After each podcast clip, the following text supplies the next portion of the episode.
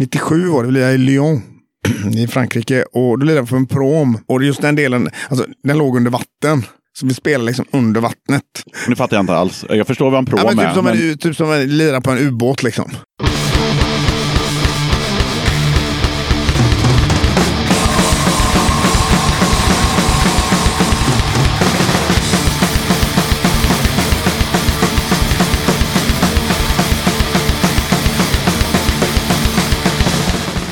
Tjena! Varmt välkommen till avsnitt 30 av Döda katten Podcast. Vi börjar med lite speltips och musik. Som jag nämnde i förra avsnittet så arrar Jong.se och Döda katten Podcast en spelning tillsammans den 29 april. Då står jänkarna i Total Chaos på scen på Bengans, Stigbergstorget i Göteborg. Passa på att se ett legendariskt punkband från USA för endast 100 spänn. Var smart och ta ledigt om du kan dagen efter då detta är ett söndagsgig och dagen efter så är det valborgsmässoafton och dagen efter det, ja, då är det röd dag i form av första maj. Med andra ord, jobbar du inte helg och tar ledigt den 30 april så får du fem dagars sammanhängande ledighet och kan kröna din weekend med att gå på en grym spelning. Det finns endast 80 biljetter, så boka din biljett nu. Vi öppnar dörrarna klockan sju. Bandet kommer börja lira ungefär vid åtta och biljetter köper du på ticketmaster.se eller på Pusterviks biljetter. Den 5 april, då är det punktorsdag på Studio Chanslös i Gårda. På scen hittar vi Vicious Irene, Göteborgs bästa punkband, tillbaka på scenen. Mass Milica från Warszawa, polsk hardcore punk som ingen vill missa och protestera fortsätter plåga era öron på det 19 året nu. 60 spänn i entré, föranmälan krävs. Maila för och efternamn samt vilket år du är född och vilket datum du är född till protestera99 gmail.com senast den 4 april. Dagen efter det här gigget så är det ju ett annat gig som är värt att nämna. Då är det den 6 april, det är fredag och det är actionrock och råpunk på Pustervik som jag har nämnt tidigare. Boka din biljett på Ticketmaster för att få se Seke, Skitsystem och Puffball. Vi ses där! Den 28 april då spelar Strebers och protestera på Sticky Fingers i Göteborg och informationen lyder. Man kan inte tala om svensk punkhistoria utan att nämna Strebers. I vår ger de sig ut på turné för att återigen välsigna oss med musiken som formade en hel generation och vars texter är minst lika aktuella idag som då. Den 28 april intar de Sticky Fingers tillsammans med Protestera som support. Strebers bildades i mitten av 80-talet av gitarristen och sångaren Micke Ulke Johansson, basisten Pelle Pettersson och Johnny Ryd på trummor. Två släpp, Ur led är och Öga för öga hans med innan en paus uppstod när basisten lämnade skutan. Men Johansson och Ryd hittade tillbaka när Fredrik Stickan Blomberg trakterade instrumentet istället. Med släppen I färdens spår och Kallt stål, varmt blod hittade bandet ut till en allt bredare publik och framtiden låg för deras fötter när de fick ett abrupt slut efter att Ryd omkom i en bilolycka. Kvarvarande medlemmar hedrade sin bandkamrat med släppet Till en vän och en avskedsturné tillsammans med Stefan Stipen Karlsson, vilket sedermera ledde fram till bildandet av Dia Salma. Ett par återföreningar har det blivit genom åren, men det var med sitt 30-årsjubileum 2015 som bandet återuppstod på allvar. Nu står de än en gång redo att bekämpa de kalla högervindar som sveper genom landet med sina musikaliska käftsmällar. Support Protestera i Göteborg. Protestera är politisk punk hardcore från Göteborg. Har allt sedan starten 1999 turnerat flitigt runt om i Europa. I början av mars släpps bandets fjärde album Pengarna eller livet. Åldersgräns 18 år. Dörrarna är 19.00 och på scen 19.30. Arrangemanget presenteras av KB West och biljetter fixar du enkelt på kulturbolaget.se. Mikael Modig tipsar om att PSB kör punkfestival på Valborg, det vill säga den 30 april. Nio band kommer att spela.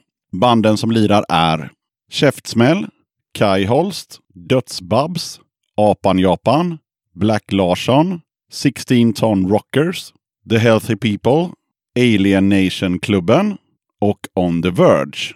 Arrangören säger att det kommer bli en magisk kväll. Missa inte! Arret är som sagt var på PSB som ligger på Skånegatan 80 på Södermalm i Stockholm. Nio band för 150 spänn. Ja, det är ju inget att tveka på. Martin Martin från eh, bandet Kristen Resning tipsar om ett gig som kommer äga rum den 16 april på Bengans fik i Göteborg. Informationen lyder. Jonk.se och Jimmy Talbo presenterar stolt Neighborhood Brats från USA och Kristen Resning. Neighborhood Brats från USA då som sagt var. De går på scenen 20.30 och informationen lyder. Existerar ens uttrycket partypunk? Låter det störtfånigt?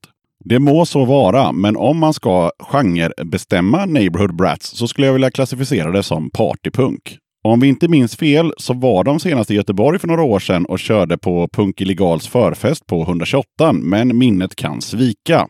Bra som fan är de i alla fall och en ny platta har de med sig också. Det blir en liten, tight tillställning då Bengans ej tar in mer än 80 pers, så förköp kan vara att rekommendera. Kristen Resning på scen 19.30. Kristen Resning spelar håglös lågbudgetpunk för folk som aldrig gått på konstskola. Då orden är ett citat från garagehitlen Marco Gillingsmark vågar vi inte korrigera eller lägga till något, utan vi nöjer oss helt enkelt så. Sammanfattning. Måndagen den 16 april, Bengans, Stigbergstorget. Starta 19.00. Biljetter hittar du på Ticketmaster och Pusterviks biljetter. Det kostar 100 spänn plus serviceavgift, så det blir alltså billigare att köpa biljetterna på Pustviks biljetter om du har möjlighet. Annars så är det alltså ticketmaster.se som gäller. Den 19 maj är det gig på Mässingshornet Kirseberg i Malmö. Infon lyder Yes, is it art or ours? It's Vederdödsmannen.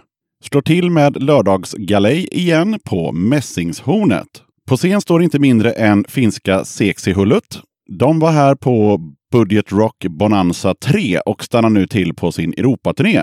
På scen står även Göteborgs hopp Kristen Resning. Fler band tillkommer. Det blir finfint det här. Som vanligt inget satt inträde, men inte ens budgetrock är gratis, så lägg en hygglig slant i den röda hinken åt banden. Vi kör en låt med Kristen Resning. Här kommer Dygnet har bara fyra timmar.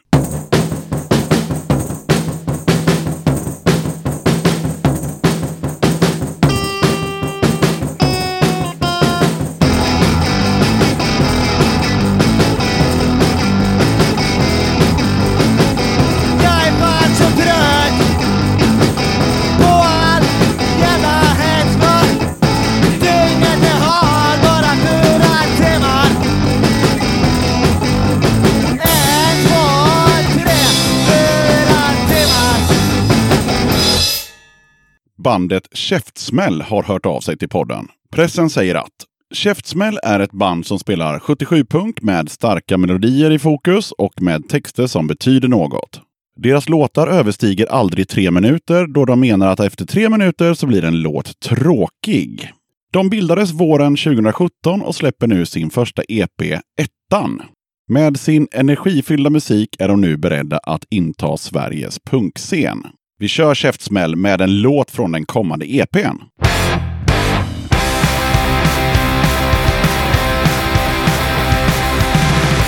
Peppe knallar ner för gatan på ett sätt som bara han kan. För Peppe han är cool som satan och jävligt stolt över sin blåa tuppkam.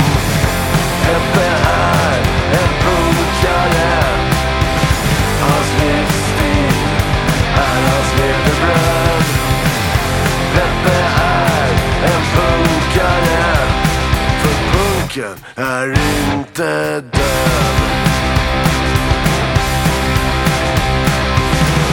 Han vill omfamna livet och bara göra det som känns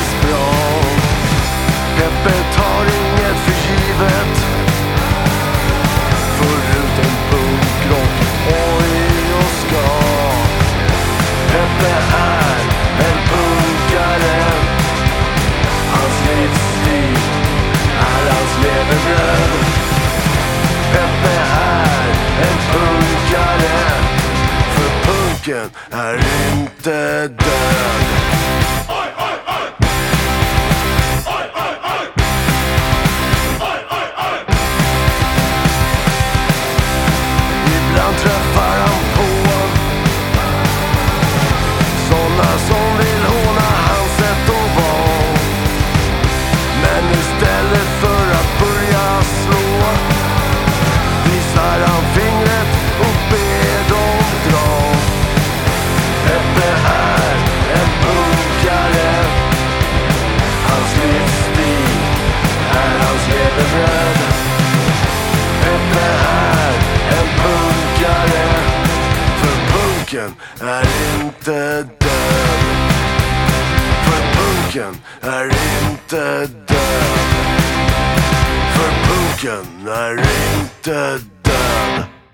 Det vi precis hörde, det var Käftsmäll med låten Peppe från Käftsmälls kommande EP Ettan som kommer ut den 12 maj på AMTY Records. Som är en förkortning av A Message to You.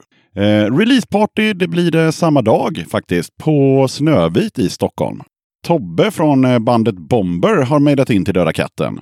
Tobbe skriver vi tänkte bara att du inte vill missa Malmös stoltheter Bomber som Ekan tipsar om i Suicide Syndicate-avsnittet. God lyssning!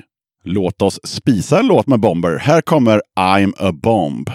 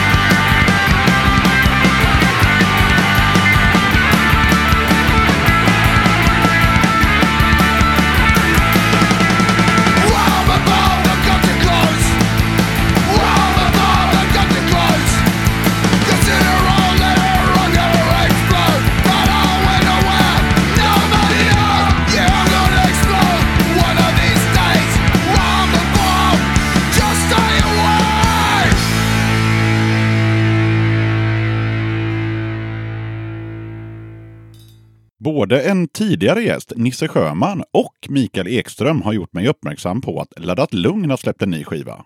Mikael skriver Okej, nu jävlar. Laddat Lugns nya skiva Modern Day Don Juans är nu ute på Dark Water Records. Formatet är floppy disk och skivnumret är DW003. Floppy disk. En diskett alltså. Ljudet är grymt komprimerat så det blir en slags mixning i sig. Vi gör vad vi kan för att driva utvecklingen framåt. Modern Day Don Juans finns även på Dark Water Records Bandcamp-sida. Vi är sjukt stolta. Releasefesten har börjat och vi kommer inte sluta förrän någon av oss hamnar i koma. Vi kör en låt från nya plattan. Här kommer Laddat Lugn med Det är nog nu. Skjut, skjut, skjut! Det är nog nu! Nu är det nog! Låt det brinna! Låt det brinna! Havet öppnar sig! Havet öppnar sig! Låt det brinna! Du är dum! Du är dum! Du är dum! Du är dum! Du är dum! Du är dum! Skjut, skjut, skjut! Det är nog nu! Det är nog nu! Det är nog nu!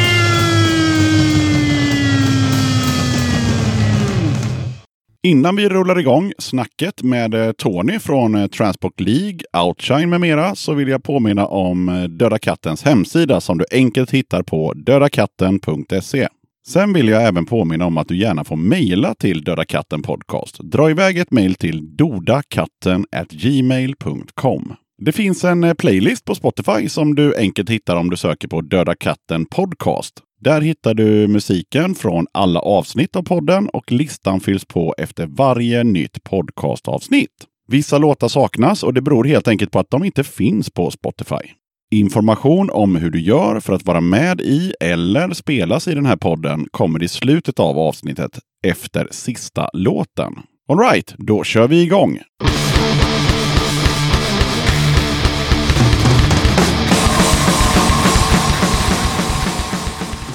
Vi kan väl börja med att du helt enkelt presenterar dig för de som eh, lyssnar. Ja, jag heter Tony Jelenkovic. Jag är musiker, arrangör och pappa. Inte farfar än, men pappa. Så, det är jag. Svinkul som sagt var att ha med dig i eh, den här podcasten. Och innan vi rullar igång så ska jag också berätta att han är en jävla hjälte. Eftersom eh, utan hans hade vi inte blivit någon podd idag. Eh, Men det var mycket motgångar innan vi kunde trycka på rec här idag i alla fall. Kan man säga. Jag låste helt enkelt ut mig från lokalen och eh, vi fick åka och hämta nyckel i en förort och så vidare. Så att, eh, stort tack till Tony. Och eh, innan vi börjar snacka så har då Tony fått en uppgift och han ska då välja tre låtar från sin karriär som vi ska lyssna på då under den här podden. Kommer jag klippa in dem och då undrar man ju såklart vad blir det för tre låtar och varför har du valt just dem? Oj, nu var det ju det här med ens musikaliska karriär. Eh, Det har ju blivit en del låtar som han har gjort och släppt och sådär. Men nu ska vi ta och se här då. Ja, vi kan väl eh, börja med en eh, gammal dänga från eh, 1994 eh, med Ja. ett band som heter B-Thong. Eh, Och låten heter Schizophrenic Pavement. En eh, rock'n'roll metal thrash dänga. Och sen kan vi faktiskt ta en, en coverlåt med ett, ett tributeband som jag släppte skiva med 99 som heter Glansig och då är låten Devil's Plaything. Ah, Och sen kan vi ju faktiskt ta... Um, ja, jag hade ett eh, band som heter MAN. Man och, eh, och en låt som heter Logside och då funderar jag på, ja, Glansig-låten tänker jag inte så mycket över, men eh, varför valde du just de andra två låtarna? Känner du att de på något sätt så här summerar din... eh, Ja, det kan man väl ja, säga. Det ja. summerar lite grann helt klart. Alltså, nu Ja. har jag inte valt någonting med Transport League då. Men Nej, det var, det var ju såklart Ja, en naturlig följdfråga. Ja, De som känner till Tony vet ju att jo, men var inte Ja. han med eller är med i Ja, det där Transport Det är League? alldeles riktigt. Jag vet inte varför det blev detta. Men, ehm, Men ska vi göra så att vi slänger med en Transport League-låt också? ja, men gör det. Då. Herregud. Ja, eh, då kan vi väl ta... Avsluta hela podden med, med en riktig stänkare, tänker jag. Ja, Zulu Zombie Zodiac från nya skivan Twist and Shout at the Devil. Ah. Det är bra. Härligt. Yes. Ja, för det hade blivit lite konstigt annars tror jag. Ja, hör dig. Fast det är, så, det är du som bestämmer. Så att det, Mm. ja, men det kändes ju som en bra tidsresa där på något sätt. Ja, faktiskt. Så Gällande karriären så får du med hur få eller hur många ord du vill faktiskt beskriva lite. Vad, vad har du varit med i, liksom, i någon slags kronologisk ordning? Det blir en del att tänka tillbaka kanske. Ja, precis. Alltså, jag började ganska sent eh, med musik. eh, Alltså bara spela och sådär. Jag var 20 liksom. Men det har hänt ganska mycket sedan dess. Och eh, tills idag så, jag tror jag räknade upp det till 28 plattor liksom, som man har släppt med alla möjliga band. Sådär. Mm. Så att det har blivit en del. Men eh, jag började faktiskt som, som basist i något eh, obskyrt eh, elektronika, pop, punk, rockgäng som var lite skruvat som hette Himlens blåa höghus. Där började jag min musikaliska karriär. Men sen så eh, blev jag sångare då. Jag fick ta över micken för att eh, vi sökte nämligen sångare när jag var basist. Det var en annan konstellation sen som jag hade. Men eh, det var liksom ingen sångare som lyckades naila de här två eh, låtarna och skulle testa mig då. Det var ju två låtar med The Cult, eh, Rain och She Sells Sanctuary. Som ingen riktigt, fick, riktigt fixade förutom jag. Så att det blev jag lite leta basist då. Mm. Så att ehm, på den vägen var det. Ja. Och sen har jag varit med i alla möjliga typer av band och konstellationer hit och dit. Och sådär, ja. Eh, Concrete Stuff hette vi som sen av automatik blev betong, bison, concrete, betong, bla bla. Mhm, så ganska enkel. Eh, sen bildade jag Transport League där och så hade jag parallellt med detta så hade jag ett punkband som hette Iron Shit Snakes som släppte en EP som hette Civilization. Eh, och så. Eh, vi var lite lokala hjältar i Partille då. Där, där vi var ifrån. Eh, Jag var med i Partillerocken där och fick några dagar i en studio. Och på den vägen var det väl att vi fick ett litet kontrakt med ett litet bolag och släppte den här EPn. Sen så har jag varit med massa annat. Jag var även eh, sångare i ett danskt band som heter Nemic. Jaha. Och eh, gjorde en tio, ve- eh, tio veckors USA-turné med dem eh, 2005. Och sen så har jag varit med i ett band från Ryssland eh, på två plattor och gjort flera turnéer i Ryssland. Eh, Varit två gånger i Sibirien och fan vet jag allt. Eh, bandet heter Icon in Me. Okej, ja. Eh, lite teknisk metal i eh, Threat Signal, Fear Factory-påsen, så där kan man säga. Modern metal. Jag tänker bara innan du fortsätter där. Hur, Ja. kom, hur kommer det sig att man ens hamnar i ett danskt respektive ryskt band? Ja, eh, Alltså, det, ja, jag vet inte riktigt, eh, riktigt hur det blev. Men eh, jag tänker det borde ju finnas sångare i Danmark och Ryssland. Eller? ja, Ja, men ingen som är så grym som Tony. nej, tydligen inte. Jag har ingen aning. Det måste vara det det hänger på. Ja. Nej, det blev... Det, ja, jag vet inte. De tog kontakt med mig och eh, jag gjorde en... eh, Jag testade och sen så var det på liksom. Det Men, de, bandet men, men banden hörde av sig till dig Ja, helt precis. enkelt? Exakt. Ja, Det är inte så att jag letar band liksom. Jag, ja. Nej, och det var ingen så här kompis som kände dem lite som tipsade, men det kolla var med sådär på den Tony. tiden. Det var MySpace och sånt som folk hittade den via. Eller Ja, just det. visste att man hade släppt plattor eller hade till och med en platta. Och bara gjorde typ en chansning och kollade om jag var ledig och på den vägen. Så. Så Det har jag faktiskt tänkt på. Det är ett sidospår som jag inte förberett. Men just eh, MySpace, det hör man ganska ofta i eh, poddar och läser intervjuer och sådär. Att det snackas mycket om, om MySpace eh, av olika anledningar. Och jag tänker så här, när jag själv tänker tillbaka på MySpace, på något sätt var det inte mera var det inte mer att man integrerade med varandra på något sätt? Alltså alla bara så här, men nu kör vi på Facebook istället. Men det, blev inte, det är inte riktigt samma sak. MySpace var ju väldigt, så, så kommer jag ihåg det i alla fall, att man, man hade sin bandsida, man hade låtar uppe och man gillade andra band. Och det blev väldigt, så här, jag kunde fastna på MySpace i flera timmar. För om jag kollade in ditt band och så såg jag att ditt band gillar de här. Och så klickade jag på dem och så hade de några låtar uppe. Så lät ju de bra. Så gillade de några andra band. Och helt plötsligt så var man i, kanske i Sibirien till slut. ja, jag fattar. Ja. Att MySpace var viktigt på något sätt. Jo, men det var ju viktigt då för det fanns ingenting annat. Liksom. Nu är allting integrerat med, eh, på, My, på eh, Facebook. Det här med Bandcamp och hela den här resan och Reverb Nation. Fan, Ja, fast man, liksom. jag får inte samma den här surf-feelingen. Att om jag går in och kollar på Transports. League till exempel och på eran, eller på eran Facebook så ja, där är de och de ska göra någon spelning och sådär. Ja. Det är inte så himla enkelt att jag hoppar vidare till något annat band Nej. därifrån. Och börjar, alltså, den är inte lika naturlig Nej, som... det är alldeles riktigt. Det var väl att MySpace var väldigt mycket enklare också. Det var ju bara din sida, dina vänner. Ja, faktiskt. Det var inte tusen andra grejer. Liksom. Nej, här är det massa olika funktioner. Liksom. Ja. Och så att, eh, som, ett, som ett socialt media så känner man ju att Facebook är bättre. Men att hitta nya akter och leta vidare, precis som du säger, det, det är mycket, mycket sämre. Liksom. Inget snack sen det. finns ju MySpace fortfarande, men jag har aldrig varit inne sedan eh, tio år tillbaka. För det, det var, jag vet inte vad som hände. Nej, det dog. Det, Det dog. då. Inte. Det var- Men okej, eh, Danmark och, och, eh, och Ryssland. Ryssland. Ryssland ja. Ja. Och, och Sibirien, det är ju jävligt eh, Mm. långt härifrån. Ja, det är jävligt långt. Jag kan inte riktigt ta på vad Sibirien är, alltså, men det är... Det ligger typ ovanför Mongoliet liksom. Oh. Så att det var jävligt långt bort. Jag tittade på kartan så var det så här. Det var liksom 200, äh, fågelvägen 250 mil ifrån Göteborg till Moskva. Mm. Och sen från Moskva till Irkutsk var det 560 mil till liksom. Oh. Så att man kan ju då fatta hur, ehm, hur stort det landet är. Det är helt tokigt stort liksom. Men det var en erfarenhet och eh, väldigt bra.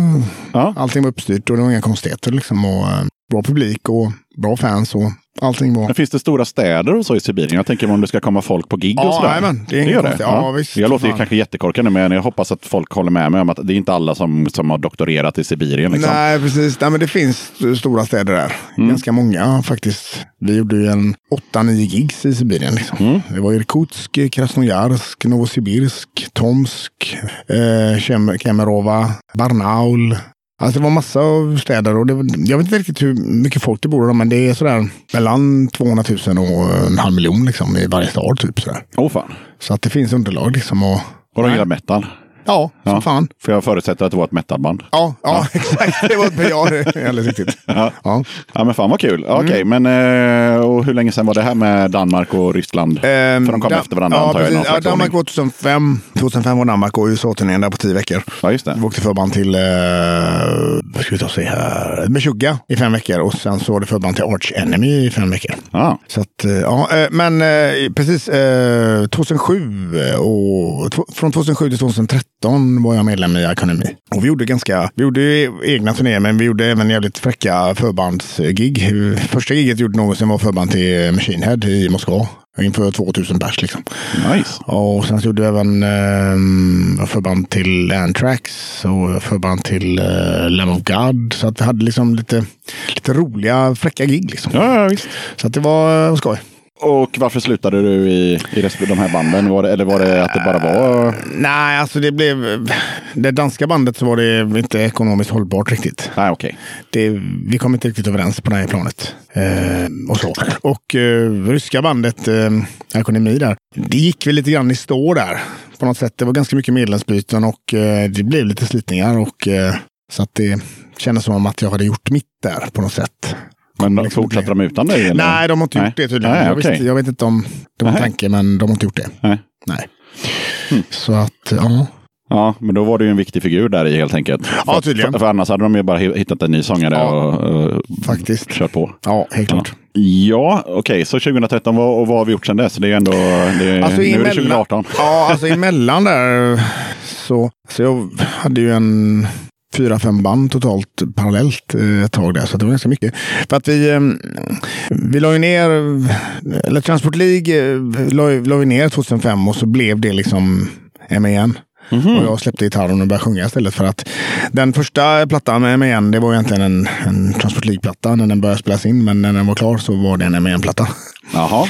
Eh, det var ju mest att man kom underfund med att eh, soundet hade förändrats så pass mycket ifrån eh, originalsoundet som Transport League var tills vad det hade blivit någon typ av modern metal som inte hade några kopplingar. Så jag kände att jag får liksom göra en reboot, där, Ja. liksom, en restart av hela grejen. Så, så att ehm, Men det känns ju ändå eh, ganska vettigt. Det Jo. borde ju faktiskt eh, fler band göra Ja. ibland. Alltså med, med facit i hand Ja. sådär att man, ja, vi ska inte fördjupa oss i det, men just när, folk, när vissa band gör en skiva som är, den är långt utanför deras comfort zone och Ja. man vet inte riktigt hur den blev, blev som den blev. Och, och när man frågar bandet efteråt så vet de knappt själva och det är ja, många som var inne och petade och allt vad det nu var. Ja. Sen så, Så det kan ju vara rätt riskabelt och du får börja om från början för att det är ingen som känner till det nya bandnamnet. Och det, du vet sådär. Så att det bör, man börjar om från början. Och det, Ja. och det är en uppförsbacke liksom, någonstans. För man har, om man har ett inarbetat namn så har man det. liksom. Men så var det i alla fall 2005. Och, men sen gjorde vi faktiskt eh, en reunion eh, 2009 med eh, en gammal sättning med Transport League på Henriksberg faktiskt. Eh, I maj där 2009 så gjorde vi som sagt ett gig och eh, efter det så fick vi mer smak. Liksom. Man kände att fan det känns ju fan ball det här. Liksom. Men jag måste bara avbryta dig. Mm. Varför gjorde ni en reunion-spelning? Det är kul att veta. Eh, det var väl för att jag och eh, en, eh, en medlem hade liksom hittat tillbaka till varandra efter att inte ha pratat med varandra på sju år. Liksom. Ah, okej. Och, nästan. Och vi kände att vi, vi, vi blev liksom polare igen. Och tyckte att det var kul igen. För att det var en eh, clinch eh, under ett tag. Men den hade lagt sig. Och, eh, och det kändes det naturligt för att det är liksom det är den andra gitarristen Peter. Och han är liksom mitt, mitt ehm, my, my, eh, min, eh, min högra hand kan man säga. I, Your i- brother from another mother. Ja, exakt så. När det gäller att skriva musik och, och så. Så att på den vägen var det faktiskt. Och sen så fick ni blodad tand och Ja, kände vi- att fan ska vi ja. skaka liv i liket. Ja, precis. Vi började skriva lite nya låtar och sen så blev vi approachade av eh, IF eh, Studio, eh, alltså In Flames Studio och en gammal producent vi hade jobbat med, Roberto Lagi, som har gjort massa grejer. Han gjorde Beatsong och Transport League och Lok och Hardcore Superstar, Mustache, uh, Raised Fist nu och Grand Magus och In Flames och fan vet allt. Jättemycket band. Men han tog kontakt med oss och tyckte fan vad kul att ni har kört igång igen och vi kan vi inte göra en deal liksom att eh, jag spelar in en skiva med er och så, eh, så fiskar vi efter kontrakt sen för att eh, han fick höra lite replokalsinspelningar som han nappade på och tyckte det lät bra. Liksom. Så att han tyckte att det fanns potential. Men tyvärr så gick det i stå det där. Det var någon manager som försvann någonstans och som skulle fixa, leta bolag och inte gjorde riktigt vad den skulle. Så att skivan låg liksom omixad i 17 månader. Oj, Ja, det var jävligt tjatigt. fan vad tr- Ja, segt. precis. Vi började spela in den i eh, oktober 2011, men eh, den släpptes inte förrän eh, april 2013. Oj. Ja, det var jättejobbigt. Så att det höll på att ta koll på bandet igen. Liksom. Du vet, för att du vet, man väntar. De hade liksom ingenting att, ingenting att spela för. Alltså, de inte hade någonting nytt ute. Och... Men till slut så lyckades vi få ut den. Och, eh, ja, plattan heter Boogie from Hell och efter det så har vi släppt två plattor till. Och den senaste nu eh, i slutet av juli förra året så kom den. Twist and Shout at the Devil-skivan. Och eh, ja, nej det känns skitkul. Och det, det är det jag pysslar med just nu ihop med den här jag kör även Outshine då, jag är sångare i ett, ett eh, gott metal rockband. Som känns bra att ha de här två grejerna. Ja, det är ju två vitt skilda saker kan man ju säga. Faktiskt. Det ena är ju någon slags uh, boogie-hårdrock. Ja. Som är en helt ny term för mig, men som jag fick lära mig eh, nu när jag researchade på Tony här. Att det är, det är boogie, boogie hardcore. Nej, inte hardcore. Boogie hårdrock. Ja. Eh, men eh, man förstår ju om man lyssnar på Transport Live vad, vad, vad man menar. Det, det svänger ju liksom. Ja. Det, är, det är väl det som jag antar är boogie-grejen. Ja, exakt, precis. Ja. exakt så. Och medans Outshine är mera då eh, type of negative-hållet. Ja, man säga. Fick höra en låt här i bilen när vi eh, äntligen, eh, ja, när vi åkte och hämtade nyckeln för att komma in i lokalen som vi sitter i nu. Så eh, jag sa till Tony att det där var för jävla bra och ingen eh, type negativ rip-off. Men ett vaket öra hör ju att de där gubbarna har lyssnat på type negativ. Ja. Det var en ganska bra beskrivning av eh, hur det låter. Yes, så var det. Ja. Precis så. Ja. Nej, men det, var, det lät eh, svinbra. Så, Mm. Eh, den eh, outshine kommer vi inte spela i podden, så det får ni kolla upp själva. Men ni finns väl på Spotify antar jag? Ja, det finns. Så att, eh, perfekt. Okej, så det är outshine och det är Transport League, det är det som gäller nu. Ja, Mm. i alla fall det som man är kreativ i. Sen så ska jag ju omkring lite grann med Pantera och lite glansig grejer. Fast jag ser ju inte det som riktiga band. Liksom. Det är mer bara en kul grej som händer Ja, då och då. precis. Ja, ja. Vi ska komma in på det också. Ja. Okej, men hur många, om man skulle göra en liten snabb sammanfattning där. Hur många band har du varit med i och hur många plattor har du varit med på? Har du koll på det? Nej, Nej. alltså hur många band? Nej, ingen aning. Alltså. Nej. Många plattor? Det är... Jag kom fram till 26. Ja. Eller 28 menar jag. 28 menar du? Ja. ja. Och det är liksom inte någon...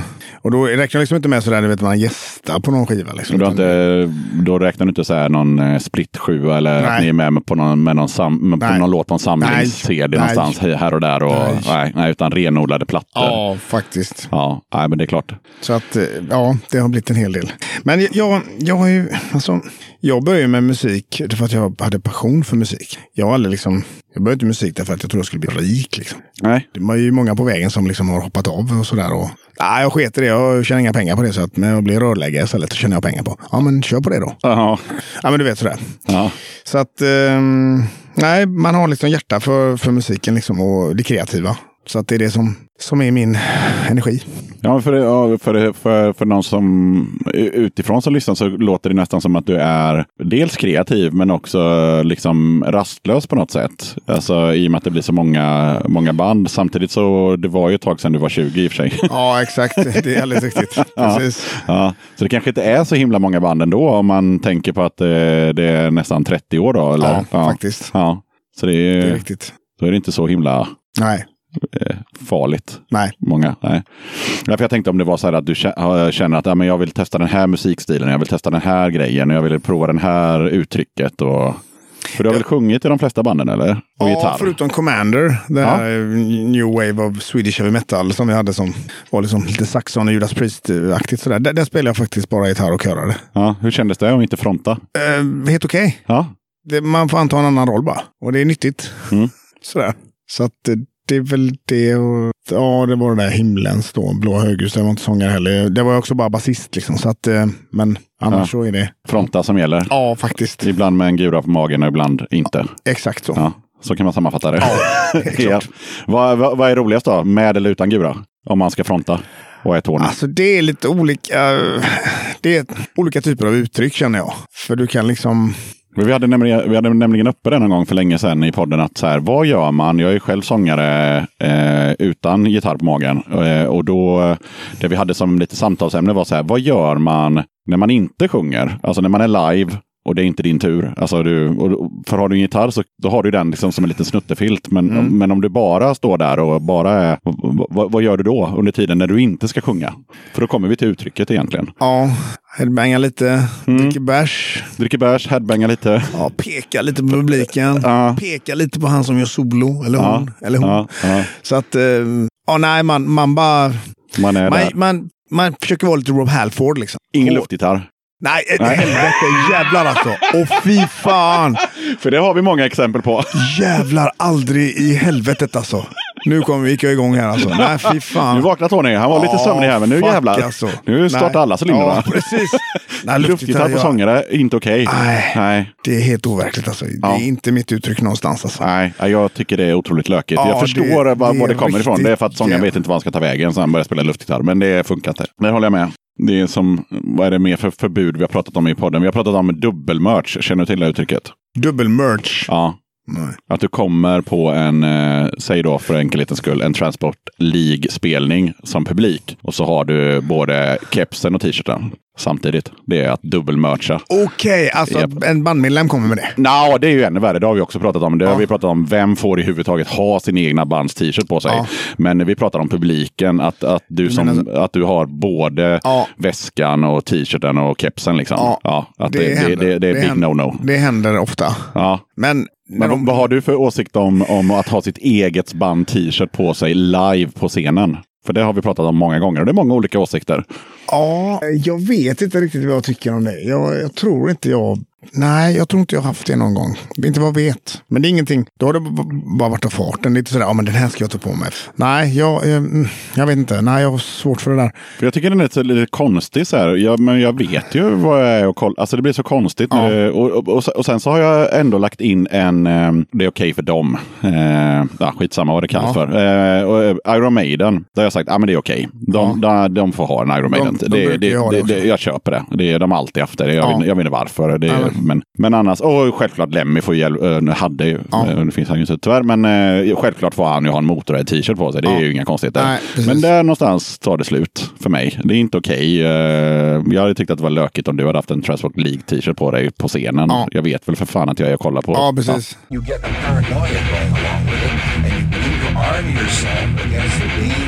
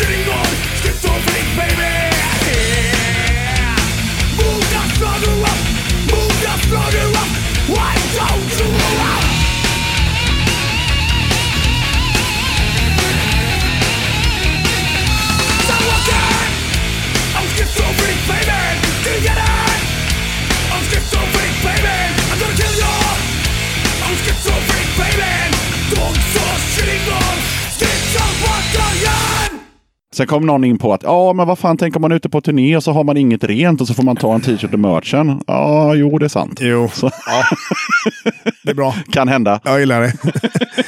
Men om det kommer en fan och är sådär dubbelmerchad liksom.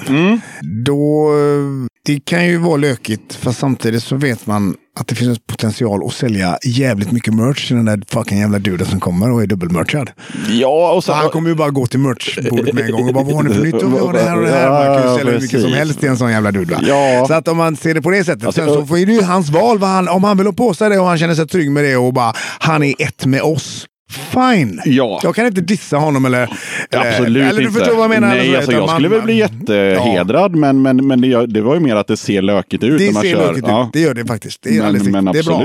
Ja, ett långt sidospår på dubbelmerch Ja. som inte alls var förberett Ja, här. Men det var ja, ja, dubbelmerch. Ja. Men ehm, någonting som inte var lite inne och pratat på, eh, det är ju faktiskt eh, Tonys, jag vet inte om det är ett hjärtebarn, men eh, Belsepub Ja, är ju ändå en, en eh, ja, en är ju- institution som jag har haft ganska länge. ja, Startade ju eh, februari 1998 så att eh, ja, vi är ju faktiskt inne i februari nu så att eh, det är 20 år sedan då. 20-årsjubileum. ja. Så att nej, det är skoj.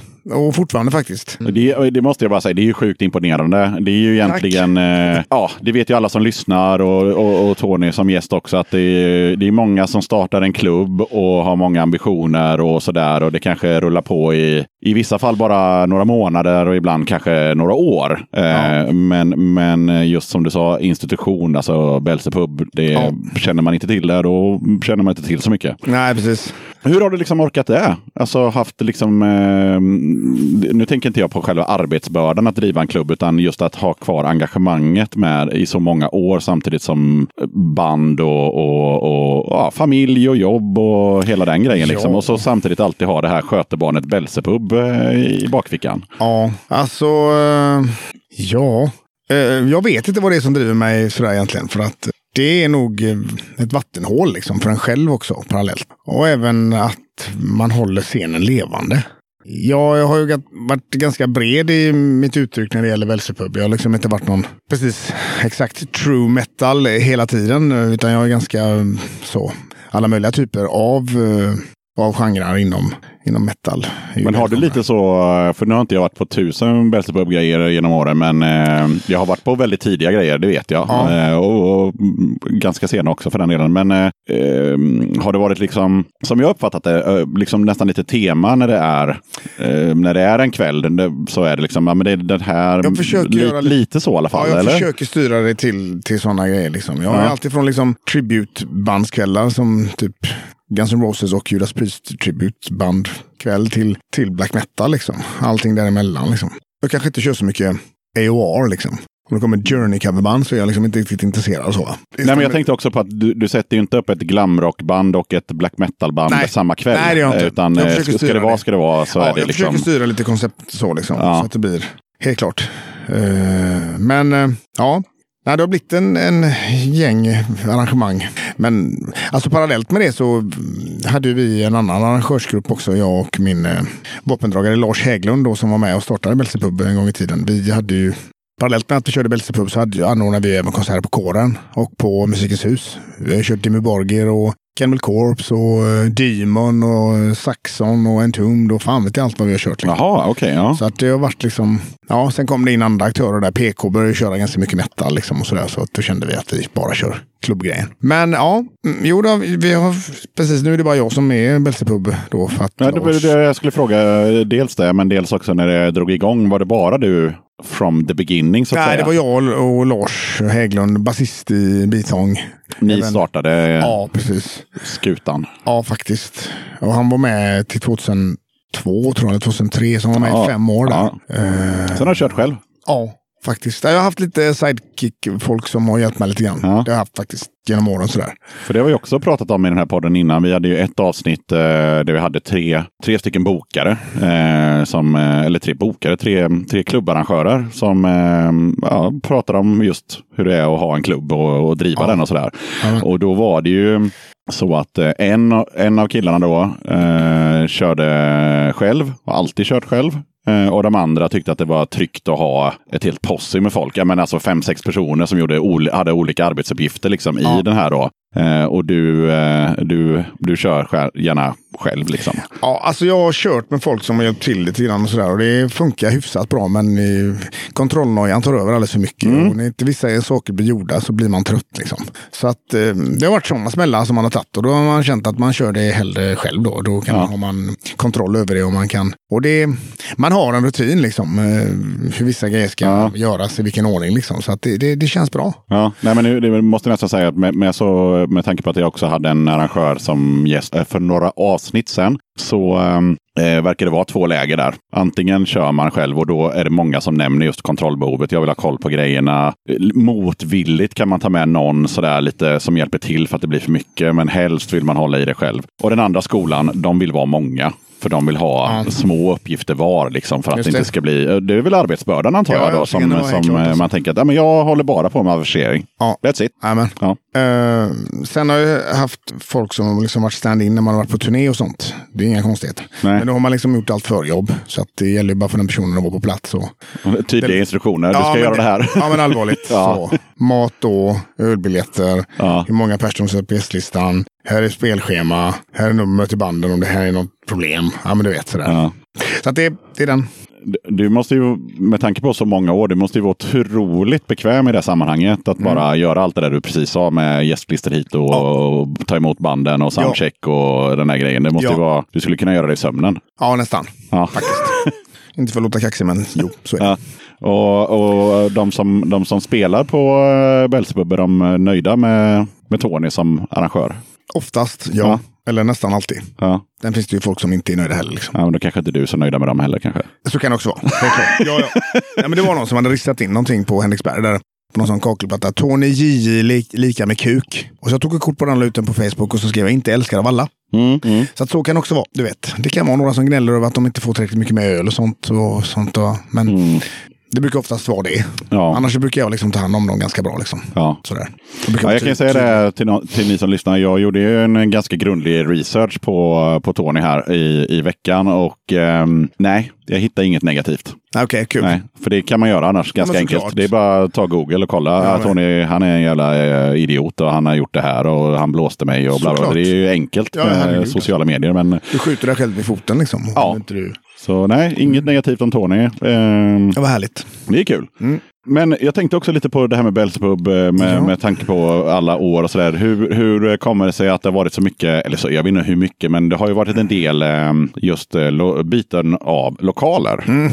Vad, vad har det berott på? Har det varit du Ja. som har tröttnat eller de som har tröttnat? Eller? Eh, både och faktiskt. Ja. Eh, vi började på Warehouse då, 98. Där. Och där var vi i ungefär i ett år. Men de tyckte att det slet för mycket på lokalerna. Där hade vi en sån skön grej. Vi hade ju nästan inga liveband i början. Utan vi hade, det kom ju sen. En liten Warehouse måste jag bara avbryta. Warehouse i, fem, i Nordstan.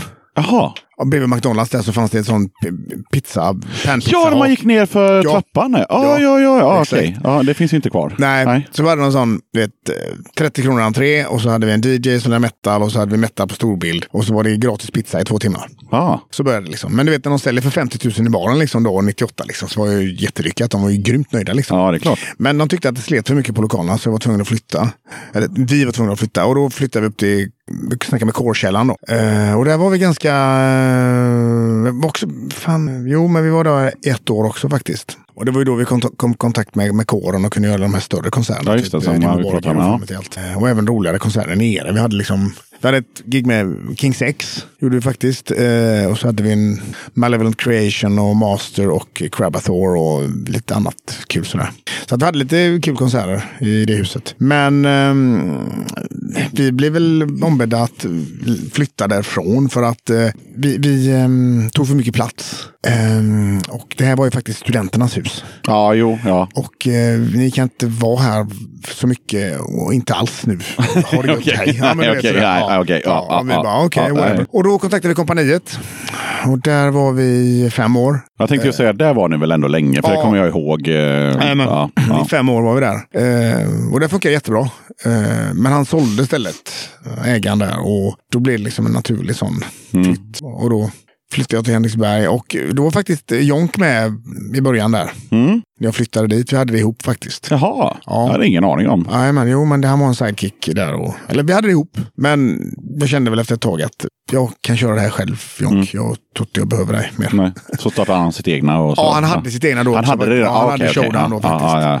Så att, ehm, ja, eh, och då körde jag en gång i månaden. Men sen så eh, utökade vi till två och då fick jag en annan sidekick som en kille från stan som heter Rodolfo som var med på ett hörn. Eh, Men sen åkte han iväg eh, till fan vad han gjorde. Han flyttade till en annan stad eller vad det var. Och då körde jag det själv och hade en polare med som hette Alex, eh, Alexander som hjälpte mig lite grann och sådär. Men, och sen så flyttade Rodolfo tillbaka till stan men då kände jag att jag kan nog råda det här själv. Jag behöver nog inte någon mer. Och det är ju det är min grej liksom. Ja. Och på den vägen var det. Och sen var jag tvungen att flytta från Henriksberg. för det, det, han, Hon Lina som hade det, hon sålde det till en dude. Och det funkade ganska bra i början. Men sen så blev underhållet av teknik och sånt ganska dåligt. Ja, det är en Och, viktig grej. Det är- ja, ja. och när han hade obetalda räkningar på typ 30 000 till mig. Jag kan inte ha business så liksom. Du vet, ligga ute med reseersättningar och gager och skit. Ja, nej, nej. Så att jag kände att jag... Nej, Det var en naturlig Ja, faktiskt. avgång där. Ja. Det blir ja. lite lång historia. Ja, ja, men det gör inget. nej, det är bra. Och sen så ringde, mitt uppe i detta kaoset, innan jag hade, eh, innan jag hade flyttat därifrån, eller berättat för Henriksberg att jag skulle flytta, så ringde Biffen mig. Eh, Den, denna biffen. Ja, den här Biffen ja. Han ringde mig och berättade att du, eh, de behöver lite rock'n'roll på Valand. De behöver någonting där liksom. Så att jag tog ett möte med dem och eh, han visade mig lokalen och scenen och jag kände bara att det är jävligt bra här. Fast Valand, mm, det är ju faktiskt discoak. Fast den här scenen och det här rummet är jävligt bra alltså. Och den här lite större scen, typ som en blandning mellan nedervåningen sticky och topfloor och bara. Jag får fan bra vibbar här alltså. Men det är fortfarande nattklubb-disco alltså. Mm, så. Men, och det ligger jävligt bra. Fast bra för vem? Ja. Är det avenypubliken jag ska in? Fast rockbaren är ju i närheten. Hmm, tufft. Ja, men du vet sådär. Ja, mycket... ni, ni, som inte, ni som lyssnar som inte är från Göteborg då, så kan vi ju bara klargöra att, att Valand är liksom ett eh, ställe som eh, inte är förknippat med hårdrock för fem öre. Eh, det ligger nära Avenyn som de flesta känner till säkert och alltså i Vasastan. Det är liksom inte, det är inte särskilt true med Valand som, som lokal helt enkelt. Så kan ni, ja, så, så, så att ni som lyssnar förstår lite vad, vad, vad Valand är för någonting helt precis. enkelt. Då. Sen har de ju kört, liksom, de har ju haft Paradise Lost där som har lirat genom åren och de har haft liksom Six Feet Under, det var någon som arrangerade det där. Så att det är klart att det har funnits eh, rock och sådär och lite metal. Fast eh, överlag så är det liksom en vanlig jävla nattklubb. Ja, och sen kan man ju säga så här, oavsett stad så är ju sällan liksom eh, metal, eh, punk, alternativscenen i huvudtaget särskilt förknippad med innerstan. Nej. Utan det är oftast, Ja. kanske inte inom förort, men åtminstone lite bort från, eh, från de smetigaste nattklubbarna. Liksom. Så Precis, då, då, då blir Valand eh, lite konstigt. Men jag kan Ja. säga att jag var där själv en gång och eh, som du sa, jävligt bra lokal. Mm. Alltså scen och ljud och och ljus och hela den grejen var ju klockrent liksom. Men, men det kändes awkward att vara på Valand, det måste jag säga. Ja, jajamän. Jo. Ehm, och där var jag faktiskt från 2015 till tos- april 2017 här nu. Ja, det måste är ganska nyligen flyttat därifrån kan man säga. Ja, precis. För de, rev, de gjorde om den delen där jag hade Belsepub till någon restaurang. Liksom. Och då Jaha. skulle jag flytta in i nattklubben. Och det blev liksom på en nåder sådär. Det blev liksom, jag fick ha tidigare kvällar och var klar vid elva, kvart över elva. Och så skulle de rigga om och så var det nattklubb sen. Ah. Så det blev aldrig någon värdighet i det. Liksom. Och det blev jävligt, nej, det blev jävligt krångligt liksom. Ja. Så att... ehm, men då i samma veva så hade ju Sticky hört av sig till mig. Jag hade ju varit och fiskat hos dem tidigare. Att jag ville flytta dit typ eh, efter Henriksberg där. Innan jag fick Valand. Så frågade jag Sticky. Men de tyckte att ja, det är lite för hårt. Jaha. Jaha. Efter, fan är rockklubb eller? men jag tyckte att det var lite för hårt i alla fall. Ja, ja. Och ehm, det är inget konstigt med det.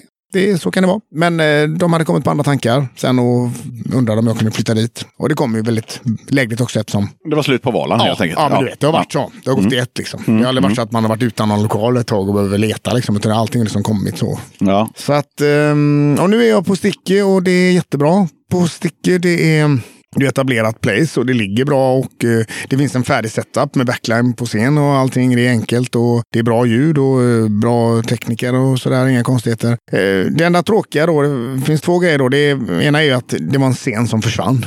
Eftersom, eftersom jag hade ju Belsepub och min konkurrent var ju typ Sticky. Men nu är jag ju på Sticky så att den scenen Ah, försvunnit. ah, Så jag menar- Ja, jag trodde du bokstavligen menade att det hade försvunnit en scen. Det var, jag bara, Men du fattar vad jag menar. Ja, okej, nu så, fattar jag. så det, det är faktiskt en scen som försvunnit. Det är inget snack om det. Och sen så eh, har jag bara fått en eh, dag i månaden att arrangera. Och på Valand hade jag minst två, ibland tre, ibland fyra gånger i månaden. Som i och för sig var jävligt övermaxat att ha fyra. Men en gång i månaden blir det känns lite urvattnat sådär. Ehm, och det känns nästan som att man inte kör. Att, I beg the difference. Jag tycker det är bra. Ja, det är bra. Ehm, För Göteborg är, inte, Göteborg är inte så jävla stort. Och har man en klubb en gång i månaden så åtminstone jag mera benägen att gå dit. jag hör dig. Och eh, Vi pratade om Jonk här innan. Han hade ju en klubb på Henriksberg eh, varje lördag. Och det blev så, eh, så att man slutade gå dit för att det blev för mycket. Ja. Ett tag var det så här, slentrian gick dit liksom. Man hade inte ens koll på vilka band som skulle spela. Bara, Nej. det är lördag, jag går på showdown. Nu kör han varannan fredag eh, i en eh, mindre lokal. Och, och det funkar klockrent. För då är det inte lika Hängmattan, ofta. Hängmattan eh, på kaféet. Hur funkar det? Funkar det bra? Det funkar sjukt bra. Fan vad coolt. Eh, med ett sjukt bra upplägg också med tanke på eh, den här debatten som har varit om förköp. Han kör eh, 100 förköp och 50 i dörren. Och det är maxkapacitet. Det är 150 Okej. personer. Ja. Så är du väldigt, väldigt sugen på att se det här bandet, då köper du biljetten innan. Eh, annars så... Vad är det för debatt kring förköp? Ah, det var en jättedebatt på eh, angående eh, Truckstop Alaska eh, som inte har förköp. Och ibland har de band som är sjukt populära eller som många vill se. Och då är det liksom kö i flera timmar för de som verkligen, verkligen vill se det. Och då var folk sura över att eh, ja, men folk som kanske hade då flygit eller tagit tåget och, och hotellrum och hela den grejen och så fick de inte se bandet för att det finns inga förköp. Och För de de kom... inte ha förköp va? ah, jag vet inte, men de har inte det i alla fall. Jag tror att det är att de inte får det för det är en medlemsklubb. Ja, får precis. Då får man inte ha det. Nej. Nej. Men eh, Jonk i alla fall löst det med 100 förköp, 50 i dörren. Eh, plus att han oftast uppdaterar också på Facebook om, eh, om det är så att det inte har blivit 100 förköp. Då skriver han det. Ja, men det är 60 i dörren.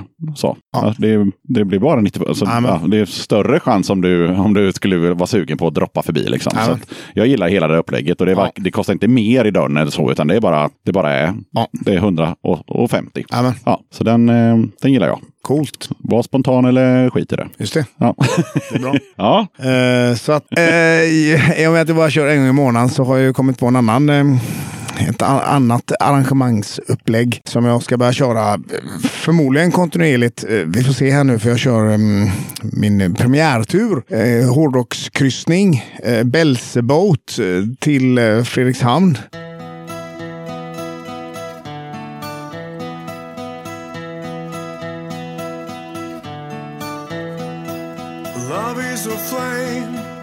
Devil's thing, a violent storm about to be born. Just look in these eyes and see all the lies, all these things you see cannot deny.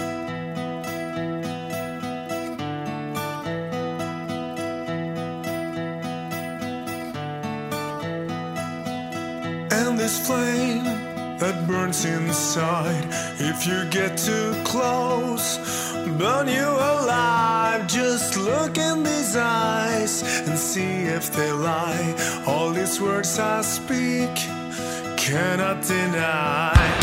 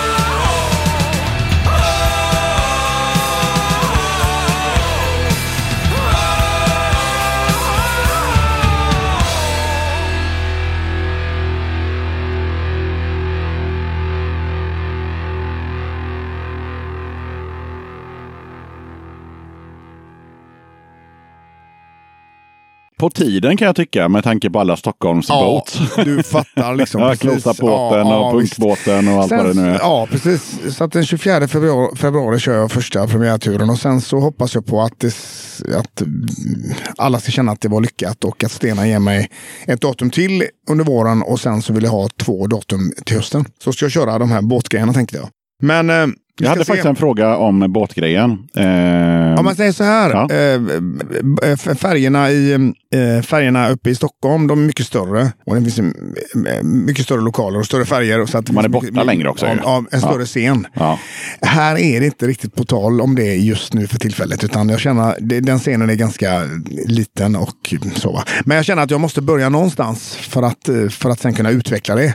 Och få Stena att inse att fan det finns potential. Eh, De köper mycket sprit och öl i baren liksom. Ja, ja. Så, så att eh, vi ska se eh, vart det landar. Men det känns jävligt spännande. Och, eh, så, jag har försökt ungefär tre, fyra år att hitta, hitta en ingång hos Stena. Och jag har alltid gått på pumpen någonstans. Inte att jag fått ett nej, utan det har bara varit tyst. Mm. Och nu hittade jag en ingång som responderade och nu är det igång. Liksom. Det och det igång, känns jävligt ball.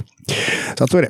Ja, och eh, min fråga eh, gällande den här första båtturen då. Ja. eh, Det är ju att när vi spelar in det här så är det exakt två veckor kvar tills den här båten ska gå. Ja, Ja, men när ni lyssnar på det här så är det den 4 april. ja jag hör dig. Ja, så då undrar jag ju egentligen, jag kan ju, jag, jag kan ju inte fråga hur det gick, det blir svårt. Men däremot så kan jag ju fråga, hur har responsen varit?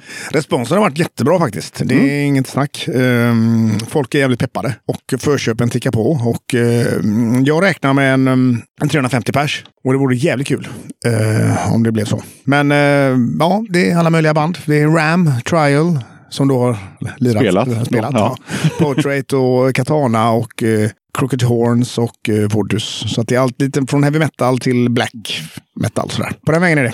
Jag tycker vi pushar ödet lite och säger att det gick skitbra. Ja, det gick fantastiskt bra. Härligt.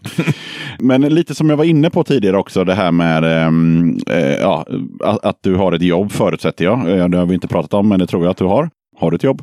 Ja, Ja, och så har du en familj för att jag fick precis åka i din bil och där var det en barnstol. Så eh, det förutsätter vi också. Ja. Eh, och då tänker jag så här, hur har du orkat hålla på just med eh, band och Belsepub och, och sen blir det också familjen och jobbet och det blir liksom, du är bara en Tony hur Ja. gärna du än hade velat varit fler. Ja, jag vet faktiskt inte riktigt, men jag tror det handlar om planering och även uppoffringar. Då. Så att, eh, och sen är det också att det här är ju min drivkraft. Liksom. Utan detta så är ju det här inte livet känns riktigt lika värt. Sen får jag ha min familj och min fru och mina barn. Och, fast det är helt andra typer av energi. Liksom. Förstår, di- förstår dina barn vad du håller på med ens? Ja, de förstår. Okej. Eh, min son ska faktiskt vara med och jobba på Belseboat. Så att, eh, Jaha. han är- ja, ja, okej. så att han fyller 20 år. Så att, mm, Ja, okej, ja. Jo, då, så att, jo nej, men de förstår. ja. Helt klart. Det här brinner pappa för. Ja, exakt. Ja. härligt, härligt. Jag tänker att vi går tillbaka till eh, Transport League och sen så, vilken låt var det du valde eh, innan med Transport? Zulu Zombie Zodiac. Så var det ja.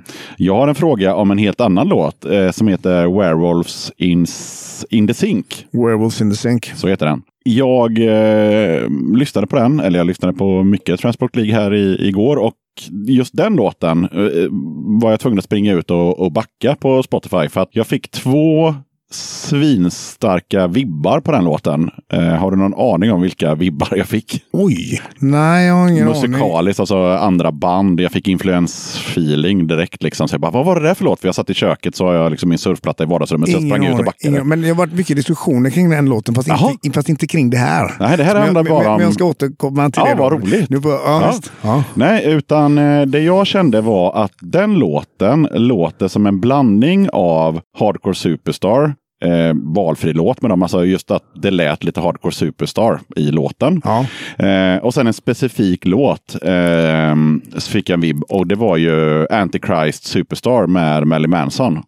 Så i mina öron var det en blandning mellan den, inte Marilyn Manson som band, utan just den låten specifikt Ja. med Hardcore Superstar. Så Ja. lät den låten i mina öron. Intressant. Alltså det där med Hockey Superstar är inte så konstigt för att Jocke är ju med och körar. Han, Ah, okej. han kör ju Ja. varannan vers. Ja, okej. Ja, fast det borde ju inte göra att låten låter Hardcore Nej, men Superstar. han kanske, det är hans ton som kanske lägger sig någonstans. Jag vet inte. Ja, ja. Och då kanske det var naturligt att han skulle vara med på den låten. Alltså, för Jocke, Jocke från Norrko Superstar, sångaren, är ju jättestort Transport League-fan. Liksom. Och han var, var en ära för honom att vara med. Han det körar på en annan låt också, eh, Destroy Rock City. Fast här är det ju mer en duett i den här, eftersom de sjunger varannan vers. Så. Ja, Antichrist Superstar. Jag, har ju lyssnat på den plattan för det var ju länge sedan. Jag måste ju lyssna på den. Den är låten. ju från 95 eller något sånt här. 6 kanske. Den är gammal. Ja, jag tror Eh, 94 tror jag. Ja, 94. Ja, Ja, ja, faktiskt. Ja. Men okej, men uh, Mary Manson-vibben då? Känner du, förstår du var den kommer ifrån? Nej, Nej. Nej. det var ingenting som var avsiktligt, inte någonstans. Nej, kul. Eh, Men eh, du sa också att det var, den var omdebatterad jo, ändå. Jo, den var omdebatterad, omdebatterad flera gånger i många olika recensioner för att eh, eh, journalister har skrivit att det är eh, Jocke Berg från Kent som eh, sjunger, sjunger duett med. Man bara, va? Nej, det hör du väl att det inte är liksom. Så att, och det har varit stående alltså i tre, fyra recensioner lite utomlands sådär. Väldigt intressant faktiskt för att Men är det bara utländska recensioner? Ja, som, ja, ah, okej. precis. De har inte koll på Jocke hit och Jocke dit. Utan Nej. de tänker ah, det är någon Jocke här som är med. för att, exakt så. Ja. Det är väldigt intressant. Ja. Så att, ja. Det borde man ju höra att det inte är. Ju. Ja, nej, det är väldigt intressant. Men ändå kul. Ja, känner. Ja. Jo, och sen så hörde jag att eh, för länge sedan, jag vet inte hur länge sedan, men för länge sedan i alla fall, så var dagens gäst Tony inne på Nitzer Ebb och Front 242. Ja, För att du var trött på hårdrock. ja. Det är lite spännande, Mm. för du är ändå hårdrock liksom. Ja, det är jag nog säkert för många. Ja, Fast inte så mycket för mig själv. Jo, lika mycket av allt. ja. Nästan. Ja, Men vad hände där? Alltså, du du, Alltså, du ledsnade på hårdrock? Ja, då? jag ledsnade på hårdrock när det blev alldeles för mycket reverb på virveln och alla hade tuperat hår. ah, vi snackar 87 eller något sånt där då? Typ, eller? Nej, vi snackar nog fucking jävla 85, 85 där. Ja, 85, kanske 86. ja. Och jag var liksom inte inne på den här thrash-grejen med Slayer och det där. Utan det där var Men alldeles tuperat hår, var inte det, så här Poison och, och, och Warrant och sånt? Jo, och- och- Skid Row och Bon Jovi. ja, ja, Bon Jovi med kanske. Hår- hårmetal-perioden. Whitesnake och, Ja, Whitesnake och också. Ozzy kommer tuperat Ja, ja, ja, det var tuperat hår på alla. Och Judas Priest kom med och- slängkappor och det var liksom, Ja. och Man kände bara, Ja, nej, det mycket fan, jag, känner, jag känner inte igen mig i den här. Liksom. Det här är ju fan inte rock. Liksom. Det kan det här vara tufft. Liksom. Och det andra var för extremt. Eh, de här eh, Slayer och hela den resan och Metallica och sånt. Det, det, det, var för dåligt sväng i det. Liksom. Du vet, man gillar ju Den vanliga gillar, man hårdrocken. gillar Judas Priest. Ja. Så. Ja. Och när det blir alldeles för, för smattigt och sånt, så det, det liksom tilltalar inte mig. Och sen så 1990 så hörde jag liksom The Cult Electric-plattan eh, på en midsommarfest i Smögen och bara "Åh, det är så här det ska vara. Och sen så kort efter såg jag liksom Danzig eh, Mother, den svartvita videon på någon eh, som VHS, eh, Hard and Heavy tror jag den hela konstellationen hette. Liksom, sådär, compilation videos. Liksom. Mm. Bara, yes! Då, då hittade jag tillbaka. Liksom. Okej. Så. Men vad, eh, hur, hur, gick det i Det gick ganska bra. Alltså, jag var i alla möjliga träsk där. Det var liksom... Eh, Jag kan, jag kan snabbt flika in att jag själv hade en Front 2 for 2-period. Det hade jag. Och eh, som, som samföll eh, med Guns N' Roses Appetite-plattan. Eh, så att jag, jag var sån att, för jag var också mycket inne på hårdrock. Eh, och då, alltså typ alltså ACDC, Iron Maiden, Ja. den, den skolan. Ja, The British, vad det nu heter, den där Ja. delen. Och sen så eh, tyckte jag inte att det var särskilt spännande med, med, med Skid Row och Bon Jovi och, och Poison. Och det var ju det som rullade på MTV. Liksom. Det var de här Ja. stora håren och, och det här pop, pop hårdrocksfjanteriet. Liksom. Eh, och då hittade jag ett Guns N' Roses. Bara, ja, men så där ska det ju vara. Nu hade ju förvisso Axel tuperat hår i början där, men eh, det var fortfarande slisigt och skitigt Mm. Ja. och tufft och bra. Ja. Och sen så på något jävla vänster så kom Front 2 for 2 in där också. Just för att det var så jävla hårt. På ett, jag vet fan. Mm. Nej.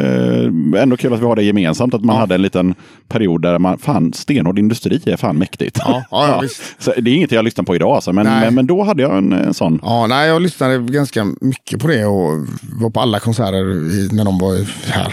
Jag går fortfarande på Nisse Reb när de kommer och Front 242. Var du på Front eh, 95 på Hultsfred? Eh, ja, det var jag. Kommer du ihåg vilken låt de började med? Nej, det kommer jag inte ihåg. Nej, de började med Headhunter, sen gick halva tältet. Oj. För det är ju deras hitlåt. Ja. Ja, så de bara, "Ja, men fuck it, vi kör den först. Stenhårt. Jättebra. Jättebra. Ja. Ja, men vad kul. Ja, ja. Men Ja. då, då hittade du tillbaka till hårdrocken där. Ja, eh, precis. Alltså, jag lyssnade blev- ganska mycket eh, synt eh, och new, new, new romantic-relaterat under en tid där. Mm. Eh, Alltifrån Duran Duran till f- Dead or Alive till eh, Ja.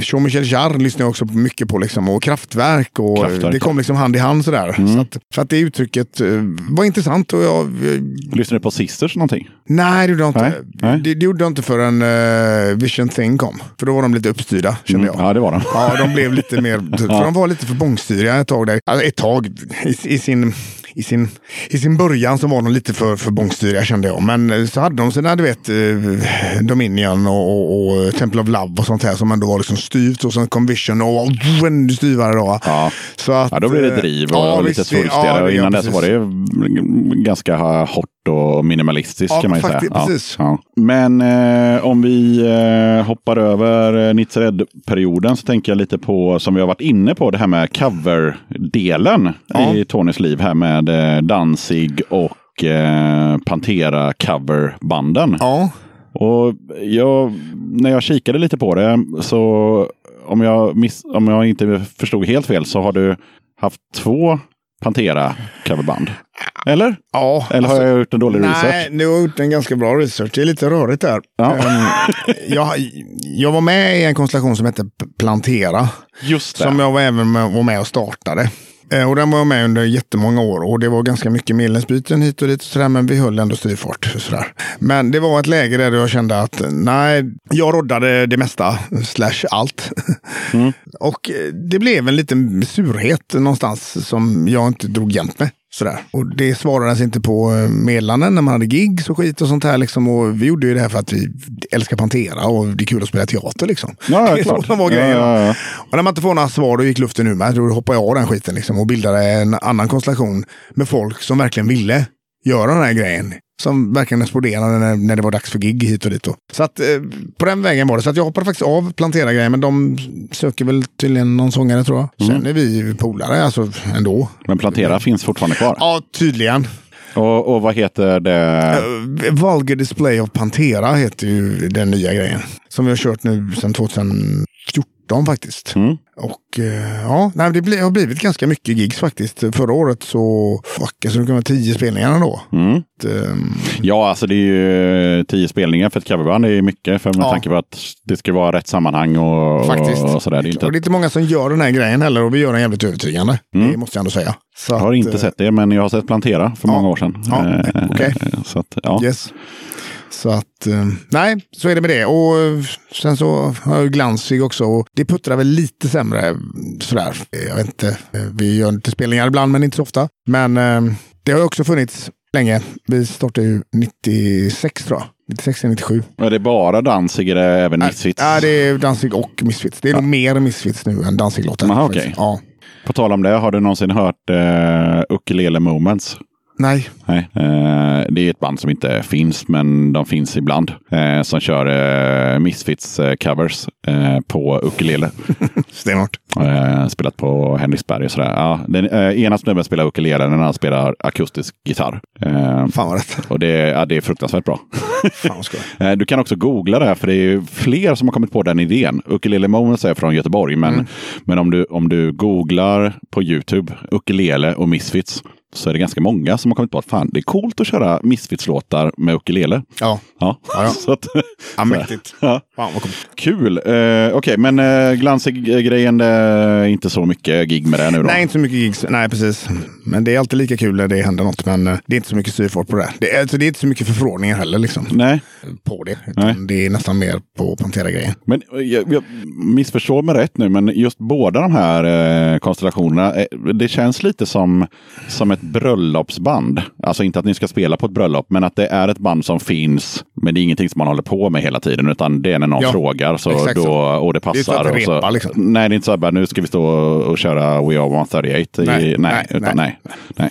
Ja, men då, då hängde jag med. Det är ett rep och sen är det ett gig. Liksom. Ja. Ja, såklart. Eh, När man pratar om eh, Pantera, vad är dina åsikter om Phil från Panteras utspel med nazihälsningar och white power, vrålande och så vidare?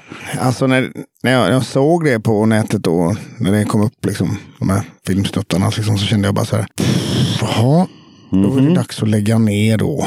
Man får lägga ner den här skiten. Kan liksom inte stå där och gestalta honom liksom. Ja, Det är därför jag har med frågan. För Ja, att det jag är förstår liksom, det. Det kändes hur, gör man som, helt- som, hur gör man som dedikerat Ja, coverband ja, när helt- frontfiguren ger bort sig så fruktansvärt? Ja, helt idiot. Och så kände jag, tänk om man har haft ett gig nu nästa helg och stått där så här tätt inpå. Ja. Fan vilken, man hade känt sig som en jävla idiot alltså. Ja. Nej, men så kände jag efter några timmar bara, nu får jag ta mitt förnuft till fånga. Och bara, nej men det här kommer lägga sig. Och han kommer göra en avbön. Så kommer det vara överspelat sen. Men vilken jävla idiot. Men det är inte första gången heller. Nej. Fan vad, fan vad ding han är. Ja. Så, Ja. så var det.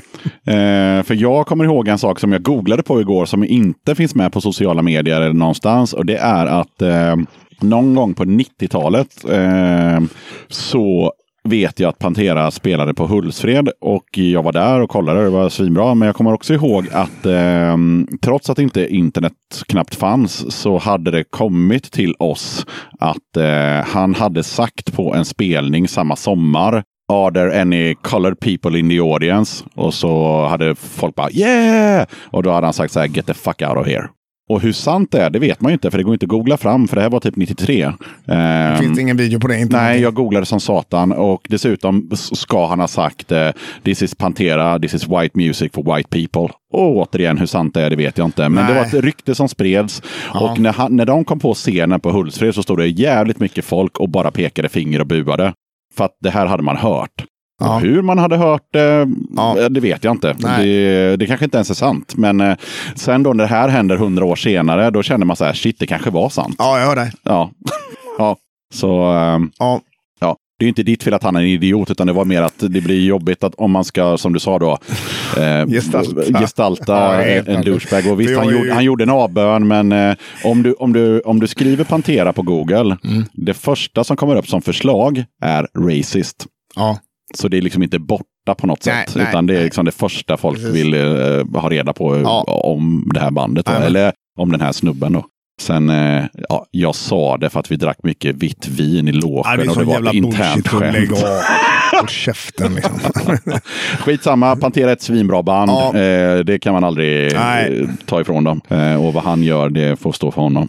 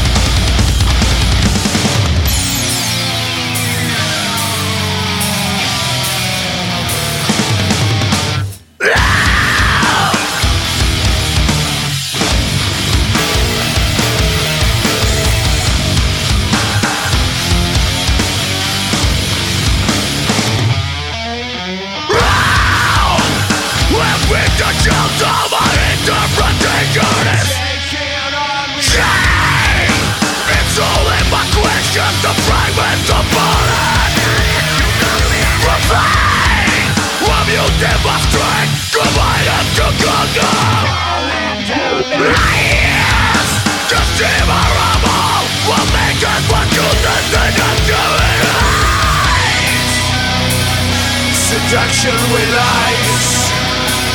Seduction.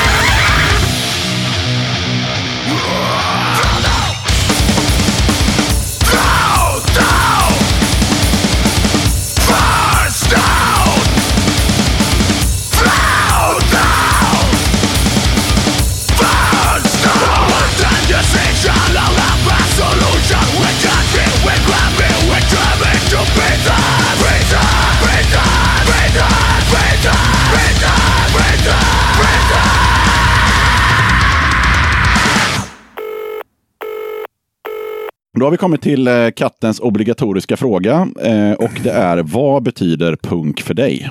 Just det. Den enda frågan man får förbereda sig på som gäst ja, också det har kan jag berätta. också. Jag har för... tre ledord. Ja, Och det är revolt, utanförskap och gränslöshet. Där har vi de tre ledorden som punk, det är punk för mig utanförskapet förstår jag ju och, och revolten. Men den tredje där, vad, hur tänker du där? Alltså att det finns inga regler i punk. Att du kan, liksom, du kan, du kan vara ganska obskyr i, i, i ditt uttryck. Liksom. Det finns inga gränser liksom, nästan till. Du kan liksom... Eh, allting är tillåtet. Till och med när, man, när jag arrangerade Anal Kant på eh, Henriksberg. Och det är ett gäng, det är bara dräggpunkare där liksom, som sitter på golvet i skräddarställning och dricker bärs. Liksom. Det finns inga nynazister där. Liksom.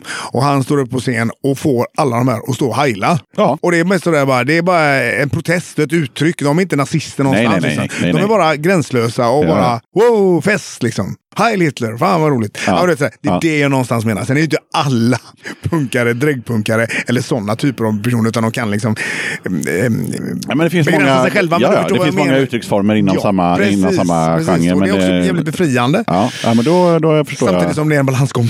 Ja, absolut. Och sen finns det givetvis, som, eh, som jag antar att det finns i metalscenen också, i punkscenen finns det ju punkpoliser som berättar liksom för dig att eh, du har fel tröja på dig och lyssnar på fel band och du är inte true och hela den grejen. Ja. Allt det där finns ju i punken också, tyvärr. Ja. Eh, men, det är, ju- men annars så, ja, absolut. Ja, och eh, då tänker jag, förutom de här banden som vi har pratat om och Belsepub som vi har pratat om, vad gör du någonting annat som är relaterat till eh, liksom, musikscenen? Ja, alltså vi är ju inne i en replokal eh, just nu. Ja, det är vi. Ehm, ehm, Passande som tillhandahålles av eh, ABF. Och Ja. Jag jobbar också på ett studieförbund, eh, Studieförbundet Vuxenskolan. Och eh, jag har också hand om replokaler faktiskt. Mm. Och vi har ju typ en 50 av Snart kommer vi i alla fall ha 50 replokaler ute på stan. Liksom. Mm. Så att jag jobbar liksom med det. Jag är alltså verksamhetsutvecklare och folkbildare inom musik. Och hjälper band. Sjukt passande jobb om jag får avbryta. Ja, men det är helt magiskt. Jag är så jättenöjd med Ja, allting. Mitt liv är musik liksom överlag. Om inte jag lirar själv så arrangerar jag också så hjälper jag band att fixa replokal. Och även kontakter. Liksom, eh, vi ska trycka tröjor, vi ska trycka klistermärken. Var trycker man vinyler? Och vi ska lira i, finns det något ställe i Karlskoga att lira på? Då kanske jag vet det. Eller whatever. Liksom. Mm, så att man, liksom, man, man hjälper nya band. Alla band som är under våra vingar. Så att det är det jag jobbar med. Så att jag är jättenöjd med mitt liv faktiskt. Men då är det ju sammanfattningsvis musik 24-7 Ja. för dig på något Ja. sätt. På jobbet, på fritiden, Ja. till och från jobbet gissar jag på. Ja. Ehm, och, och, och det, det ska jag också säga till er som lyssnar. Jag frågade Tony om han ville vara med i den här podden. Jag tror han svarade på fem minuter. eh, Jag är med. Ja. U- Utan att ens veta vad han skulle vara med i. Nej, jag har inte ens lyssnat Men, men det har med musik att göra. Ja, Jag, jag, jag kommer. Ja. Hur tänkte du där liksom? Jag tänkte väl att jag har varit med i en podd. Jag har varit med en, en podd innan i alla fall. Det kan ha varit, jag var med i Rockpodden eller vad det heter. Uppe, jag var uppe i Stockholm och sådär. Gjorde något gig och så gjorde jag något sånt som blev jävligt bra. Och jag känner mig ganska bekväm i de här poddgrejerna när jag får frågor. Jag har även varit sommarpratare på Pirate Rock. Det där var helt kast. Det, Det var inte kul. Nej, nej, nej, och bara prata i luften och, om någonting och inte få några frågor. Helt värdelöst. Så jag spelar nästan bara massa musik. Så att det, jag känner mig grymt obekväm med det. Men det här känns mycket bekvämare, det här uttrycket. Liksom. Mm. Och, och eh, sen också lite kombination, eh, en liten, liten, liten gnutta att, att ehm, för vi har ju en historia kring en händelse på, på Valand där jag kanske inte är delaktig men jag känner ändå psykologiskt ansvar med det som hände med din jacka som försvann. Och jag säger bara det att det är, det, det är också en del i att jag, jag, jag, jag ställer upp. Ja, vad roligt. inte en stor del men Nej, en liten men en del. det, det liten, ska du eh, veta. alltså, som- för som- det, som- det, ja. Så är det. Mm. Ja, lång historia kort. Jag hängde in min jacka på Valand. När jag gick hem så fick jag en jacka som såg ut som min jacka. Jag var lite full så jag tog på mig den och gick hem. Det var inte min jacka, det var bara väldigt likt. Min tjej hade druckit några öl för mycket så hon svarade inte på porttelefonen. Jag fick ta in på hotell och dagen efter så såg jag att det var inte min jacka. Helt enkelt. Och eh, då var ju som tur var Tony på, på plats på Valand och, och assisterade. Och jag fick prata med personalen där och eh, ja, det, visade sig att de helt enkelt hade eh, fuckat upp det. Eh, jag fick aldrig tillbaka min jacka helt enkelt. Eh, det var väl hela historien. Eller hela historien är att jag fick till slut eh, polisanmäla dem för att få några pengar i huvud taget. Så det var en tråkig historia. Ja, sant. faktiskt. Tråkigt. Så att, ska du gå på Valand, gå dit utan jacka. Ja, Så kommer det bli jättetrevligt. exakt. Då kommer vi till eh, musik igen. Och Ja. då är det, vad lyssnar Tony på när han bara glider runt hemma och, och slappar? Är det Oj. metal, metal, metal? Eller? Nej, det är nog nästan ingen musik alls faktiskt. Nej, okej. Ja, Eh, Men då får jag tvinga dig till när du väl sätter på någon musik då i ren eh, underhållningssyfte för dig själv. Oj, typ första Danzig. Kan lunka på där lite grann. Kanske... Uh, Karma to Burn kan vara roligt. Eh, för det är ingen sång. Nej, okej. Det okej. är bara um, svängig stoner, Mm. rock, hårdrock slash metal eller något. Och det kan vara lite befriande sådär. Eh, det är väl det. Mm. Eh, fast det finns inte så mycket tid till. För det, det, är liksom, det går i ett. Mm. Eh, faktiskt. Jag lyssnar liksom inte så mycket på jag slölyssnar så mycket på musik. Eller det har inte blivit så. Vi, vi bor ganska trångt nämligen just nu och har gjort det ganska länge med familjen. Så att det finns liksom ingenstans att rymma. Okej, okej. Så det är lite tråkigt, men det ska nog bli bättring på det där. Så, att, mm, så är det väl. Men mm, första Danzig och som sagt Karma to Burn.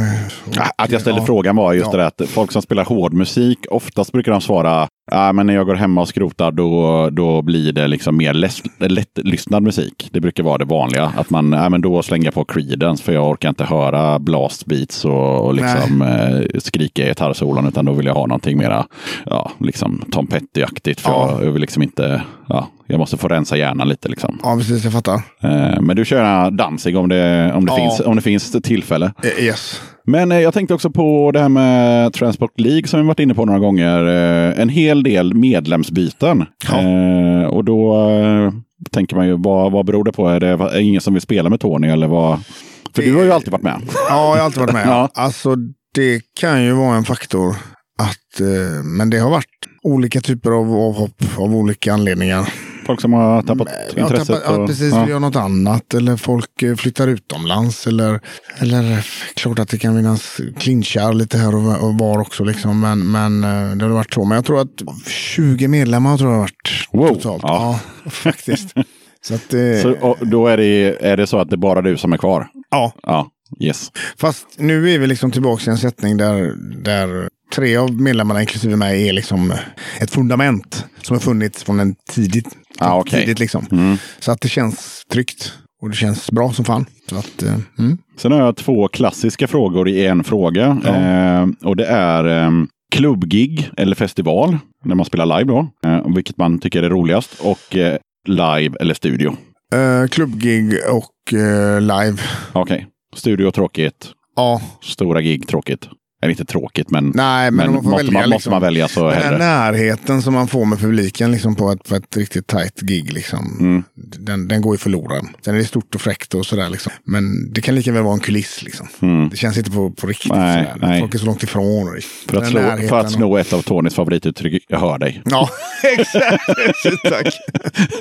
ja, Nu har jag aldrig själv spelat på någon sån stor, men jag kan föreställa mig att det blir som en kuliss egentligen. Ja, eh, faktiskt. Klart roligare att ha dem, ha dem Ja. närmare. Men just det där med studiogrejen, det är ju ändå, jag tänker du är ändå kreativ och det är ju det är väldigt kreativt att vara i studion. Man hör hur det växer fram och man gör pålägg hit och dit och man tweakar och man gör om och, och sådär. Men du tycker det är tråkigt?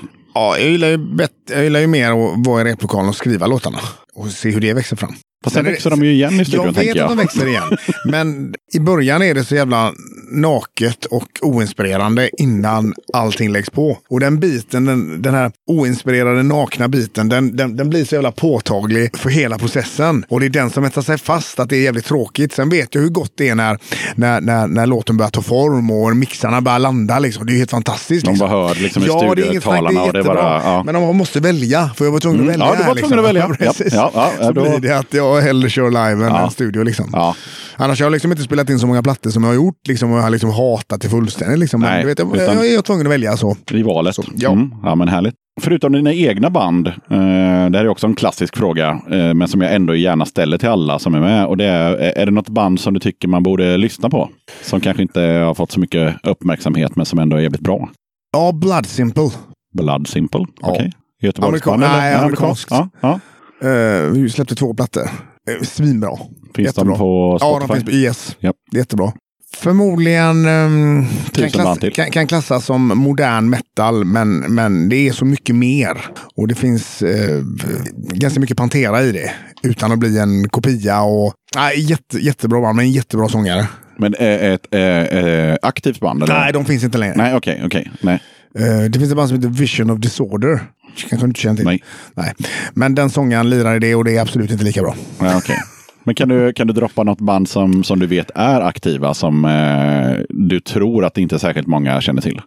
Eller skitsamma, de borde åtminstone lyssna på dem. Life of Agony.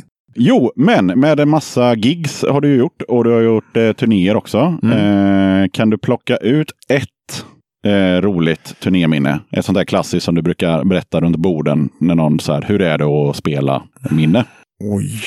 Eh, vad ska jag ta? Alltså, herregud, jag har gjort ganska mycket spelningar som sagt. Vad ska det vara för typ av minne? Eller vad är, vad är, Ja, bara någonting som var roligt eller så här lite minnesvärt. Liksom. För om man har gjort mycket så ja, men det brukar vara som man kommer dit och man gör sitt gig och sen dricker man en bärs och sen åker man vidare. Eller så. Eh, men så och jag tänker på om det var någonting som du säger från the top of your head kan komma på som bara, men det där var ju ändå jävligt roligt eller speciellt eller annorlunda. Det var i och för sig väldigt annorlunda att spela i Sibirien överhuvudtaget i och för sig kan jag ju Ja. tänka mig. Men men, eh, Ja, du, alltså. Eh, vi spelade, jag tror det var 95 i Gent i, i Belgien eh, på en klubb. Och strömmen gick. Och då hade de liksom förlängningskablar med säkringar i. Eh, typ varannan meter. Och man vet inte vilken säkring det var som hade gått. Så de gick och kollade varje så. Det var helt overkligt. Man bara, vad fan händer? och var, och, och var gick de här sladdarna till någon annan byggnad då? Nej, de gick väl någonstans där det skulle Finnas ström? Ja, skicka mig. Alltså, det var helt bara overkligt. Och det var nog en kvart, 20 minuter liksom sådär. Så att, ja, vi kunde inte göra så mycket. Ehm, Men var ni engagerade i det här? nej, det var inte engagerat. Men nej, vi nej. såg ju de här crewfolken gick omkring Ja, ja. liksom, letade efter vilken säkring som hade gått. Liksom. Ja. Ja, det var helt overkligt.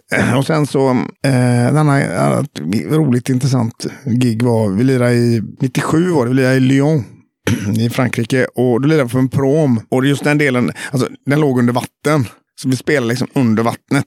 Nu fattar jag inte alls. Jag förstår vad en prom Ja, men typ, som men- en, typ som att lira på en ubåt liksom. Jaha. Att den här scendelen, den var liksom under vatten, så var det liksom gluggar där man såg vattnet guppa liksom sådär. Så man liksom, Fan vad sjukt. ja, det var väldigt intressant. Ja. Men eh, ja, det finns ju en uppsjö av sådana här roliga stories. Eh, som man kan berätta. Vi, en, en, en annan rolig story som man kan berätta. Det var mm, just 97 så åkte vi på turné med ett eh, schweiziskt band som hette, tror de, de kan finnas fortfarande, de heter GERD. Som baklänges blir Drug. Ah. Kan man ju räkna ut va? Eh, vad de pysslar med. Så att de rökte ganska mycket Maja och, och, så, och även eh, hash hasch konstant hela tiden under hela den här turnén som vi gjorde med dem. Det var en 20-25 spelningar. Och eh, vi hade även tre spelningar här i, eh, nej just det, tre spelningar hade vi i Sverige här. Eh, vi skulle lira i Göteborg och så var det Trollhättan och så var det Uppsala och sen så skulle de vidare till ehm, eh, Sunlight och spela in med Skogsberg. Eh, och vi sa åt dem att eh, fan, eh, ta det lugnt med rökat när ni kommer till, Göteborg, till, till, till Sverige. Liksom, för att eh, ja, det är inte lika tillåtet. Eh, Absolut inte. Liksom, så att, eh, så att de, när de står och väntar på färjan Fredrikshamn då, ska, så röker de på ganska fett. Så att det bolmar liksom ur, ur deras van. Och det ser de här tulltjänstemännen bara hoppsan. Och så de ringer till Göteborg och säger att du kolla den bilen när den kör av. Liksom. Så de åker in där och ja, åker fast. Liksom, och, jag tror de, de hittar all maja men de hittar inte all hasch.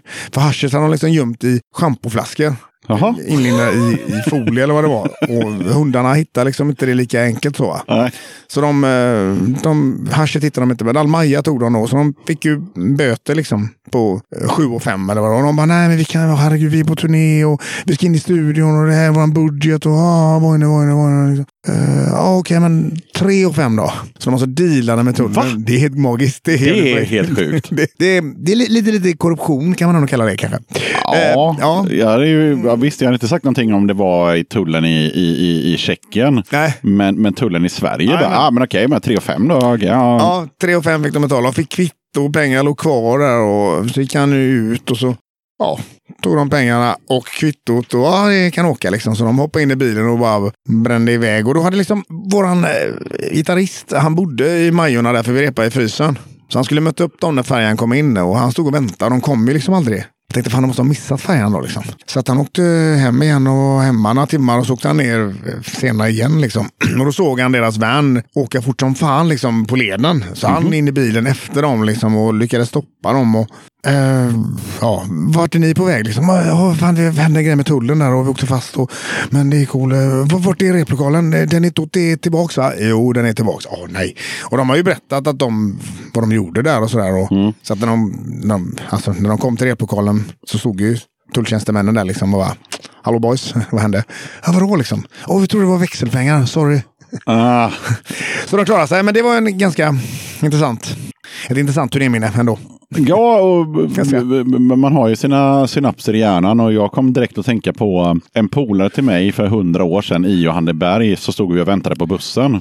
Och eh, han ställer sig eh, jävligt ofint och bara pissar mitt i gatan. Uh, onödigt, men det gjorde han.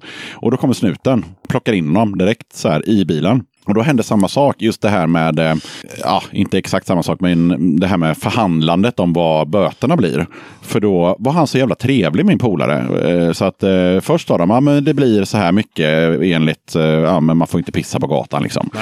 Och han bara, ah, okej, ja, men det är lugnt, jag, jag betalar det, det är inga problem så här, men eh, eh, det, är, det är lugnt så här. Och då tycker den andra polisen att fan vad trevlig han var den här killen ändå. Eh, så han ber sin kollega, så här, kan inte du bläddra lite i blocket där och se om vi kan ge han lite mindre böter. Eh, vilket han fick också. Då hittade de någon annan eh, ja, lag som han hade brutit mot och som, som var mindre böter på. Ja, men vi tar den här istället. Du får den istället. Då. Så det blir typ hälften så mycket böter. Ja, ja. Så att, eh, bra flexibel. tips om det hamnar i snutbilen. Var, var trevlig så, så Ja, ja. kan det hända att det blir billigare. Ja, men allvarligt. Ja, ja. Vi börjar närma oss slutet på podden och då har jag en liten fundering här eh, med tanke på all erfarenhet som Tony sitter på. Vad har du att säga till eh, unga band som eh, liksom precis har startat och liksom eh, håller på att påbörja sin eh, karriär eller vad det nu kommer att sluta med? Liksom? För du har ändå gjort eh, massa Ja. gig och skivor och hela den grejen. Tro på dig själv. Men var också beredd på att kompromissa mycket. Det är en viktig del när man är ung. Liksom. Man kompromissar gärna inte så mycket. Man står gärna fast vid så. Och man ska vara driven och det är riktigt sådär. Och man ska tro på sig själv men samtidigt så måste man lära sig att kompromissa. Och det är oftast där som, som ny, alltså unga musiker går bet. Liksom. Eller människor överlag. Liksom. Du vet, man måste lära sig att förhandla lite och vara lite cool så. Va? Bjuda till lite. Man Varför- ska vad- vara så, ja, men den här låten ska, måste vara så här. Mm. Eller, den, nej, det får inte så. Och det är min, mina låtar. Uh, så här, liksom. Fan, det, det, det, det, Nej, du- det okej, kommer- egot får inte sabba Nej, bandet. Du fattar det, liksom. och det kan lätt göra det när man är Ja. ung. Liksom. Så man måste lära sig det. Men det kan ha med erfarenhet att göra också, att man läser det efter ett tag. Men ju tidigare desto bättre. Men jag tänker, vad, vad ser du för uppenbara fällor man kan hamna i som band? Just de här fällorna, Mm. som, som jag nämner faktiskt. Men jag Att- tänker så här, om du, om du är ett band och så, vad är det för fällor du kan hamna i vad det gäller allting utanför? Liksom, eh, nu är det inte så mycket skivbolag och så längre, men, men det finns ju ändå skivbolag och eh, arrangörer och, och all, alltså alla de här andra människorna som du kommer träffa på om det nu börjar gå bra för ditt band. Liksom. Vad, vad finns fällorna där? Vad är det man ska liksom vara uppmärksam på som, som up and coming band? Du ska vara ödmjuk. Mm? Nej, det behöver du inte vara. fan ska du vara det? För du är ju med i en podcast. Nej, nej, nej, nej, man ska vara ödmjuk. Man ska vara ödmjuk? Ja. Okej, ja. Man ska vara ödmjuk. Mm, mm, Du kommer man långt på. ja. Fast samtidigt också inte ge bort röven. Liksom. Nej, men det var lite det jag menade med fällor. Att Ja, det kommer ja. någon och med något Ja, sockrat erbjudande och sen är det bara skit i slutändan. Ja, alltså. exakt. Nej, du ska vara ödmjuk och, men inte ge bort röven. Liksom. Och den balansgången kan vara så. Liksom. För du måste ju lära dig att kunna syna. Och Ja, det var lite det jag och tänkte, så här, så att du kan inte vara blir svårt- lurad, Det kan jag. vara svårt när man är ung. Liksom. Ja. Det kan vara För det- svårt fortfarande. Liksom. Du vet, man, det, det, det, målas upp massa grejer. Åh, det här, åh, turné hit och turné dit. Liksom. Man bara, scratch the surface. Liksom. Det är bara, nah, Ja. det var ju inte så mycket Nej. bakom det ändå. Liksom. Sista grejen är om du har någonting att tillägga. Ja, vad har jag att tillägga? Ta hand om er där ute och, och, och ehm, ja, var inte rädda för att ehm, hitta nya erfarenheter vad det gäller musik och, och sådär. Och, ehm, s- jag tycker folk ska sluta vara så jävla true. Ehm, det tycker jag är jävligt onödigt. För det behöver man inte vara. Man kan vara true ändå.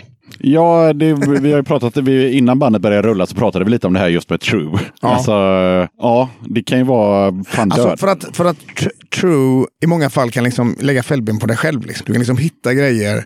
Fast du vill, inte, du vill inte lyssna på det där och inte titta på det där för att det där är inte true. Och det gör inte resten av mina polare för att vi lyssnar bara på det här och vi har bara så. De... Och, det, är, och det, är ju, det, är, ju- det är ju gammalt som gatan. Det är ju Ja. liksom, kolla 80-talet, är du hårdrockare eller syntare? Ja. Du är ju tvungen att välja liksom. Ja, Lägg ja, jag av. både och Ja, jag, liksom. jag Ja, listar väl exakt. fan på vad jag vill. Liksom. Ja, ja. Så att... Eh, Så true till dig själv. Ja, det var mina sista ord. Härligt. Eh, vi tackar, eller vi, jag är själv i kalsongerna. Jag tackar Tony så jävla mycket för att du ville vara med i Döda katten podcast. Tack så mycket för att jag fick vara med. Tackar. Tack.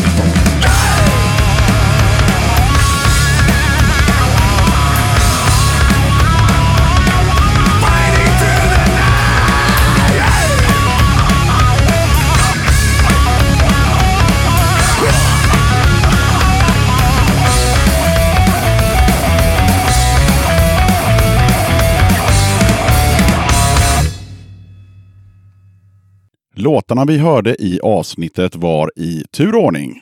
Bethong, Schizophrenic Pavement, Glansig, Devil's Plaything, MAN, Logoside, Transport League, Zulu Zombie Zodiac. Tack för att du lyssnade på avsnitt 30 av Döda katten Podcast.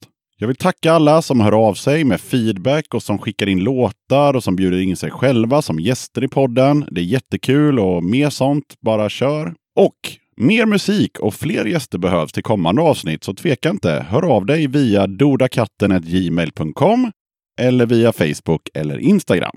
Maila gärna in tips om eh, kommande spelningar, skivsläpp eller precis vad som helst. Man kan också mejla in om man vill vara med som gäst i den här podden. Gör gärna det. Till sist så vill jag påminna om hur du gör om du vill att du eller ditt band ska spelas i Döda katten Podcast. Allt du behöver göra är att mejla över en mp3 eller liknande format med lite information om artisten eller bandet. Det funkar givetvis bra med spreadlänkar och liknande. Återigen, tack som fan för att ni lyssnar. Ha det gött och så hörs vi i avsnitt 31 som kommer ut den 18 april.